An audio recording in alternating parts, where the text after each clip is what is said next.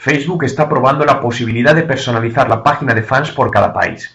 ¿Tienes varias páginas de fans según el país al que te diriges? Parece que en breve esto pasará a la historia ya que Facebook está probando una nueva funcionalidad que permite que una única página de fans se pueda personalizar para distintos países de tal manera que no sea necesario tener varias. Cuando un usuario llega a la página, automáticamente será redirigido a la página de su país, pero a través de un menú podrá visitar la del resto de países. Una de las principales ventajas de este nuevo sistema es que podremos tener en nuestra página de fans un elevado número de fans y que ello no afecte al engagement ni a la interacción de los usuarios, ya que cada información irá segmentada a un público en concreto.